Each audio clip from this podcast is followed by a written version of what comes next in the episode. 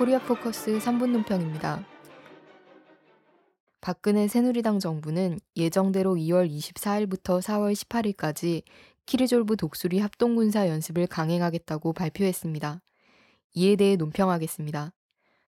첫째, 키리졸브 독수리 연습이 벌어지는 동안 코리아 반도는 일촉즉발의 군사적 초긴장 상태로 들어갑니다. 키리졸브 독수리 연습은 북침용이고 선제 핵타격 계획하에 평양을 상정해 대규모 상륙 작전을 벌이겠다는 가장 위험한 전쟁 연습입니다.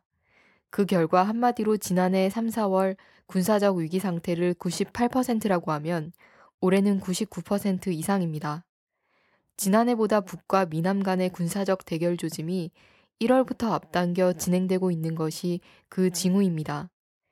북이 국방위 중대 제안을 발표하며 유화적으로 나오지만 이것은 오히려 역으로 읽어야 합니다. 북의 중대 제안이 미 남에 의해 무시될 때의 파국적 결과는 상상을 초월합니다. 그런 만큼 박근혜 새누리당 정부는 무조건 키리졸브 독수리 연습을 중단하는 결정을 내려야 합니다. 둘째, 북의 국방위 중대 제안의 핵심 내용도 키리졸브 독수리 연습 중단입니다. 오직 이 하나의 목표를 위해 북은 미남 합동 연습을 다른 곳에서 하는 것이나 남의 일반적인 군사훈련을 용인하는 전례 없는 태도까지 보여줬습니다. 이상가족 상봉도 조건 없이 받아들이며 24일부터 시행되는데 이상가족 상봉을 20에서 25일 진행하는 합의까지 했습니다. 그리고 중대 제안을 받아들이면 남북관계 개선에서 획기적 전기가 마련될 수 있다는 시사를 분명히 했습니다.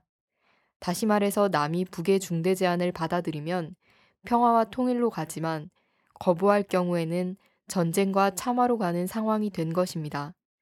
그러므로 북의 중대 제안을 받아들이지 않는다는 것은 박근혜 새누리당 정부가 호전 정부, 반통일 정부라는 것을 고백하고 확증하는 것이나 다름이 없습니다.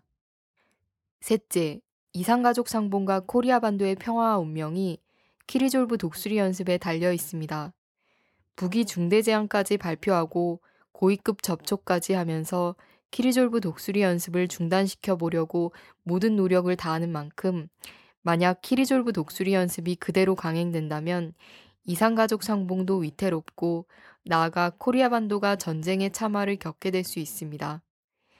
이산가족의 아픔을 다소라도 위로할 수 있는 기회도 사라질 수 있고 또 다른 분단과 전쟁의 상처가 생길 수 있는 치명적인 사태가 발발할 수 있는 모든 위험이 바로 키리졸브 독수리 연습에 있다는 것을 박근혜 새누리당 정부는 심각히 자각하고 지금이라도 키리졸브 독수리 연습 중단에 과감한 용단을 내려야 합니다.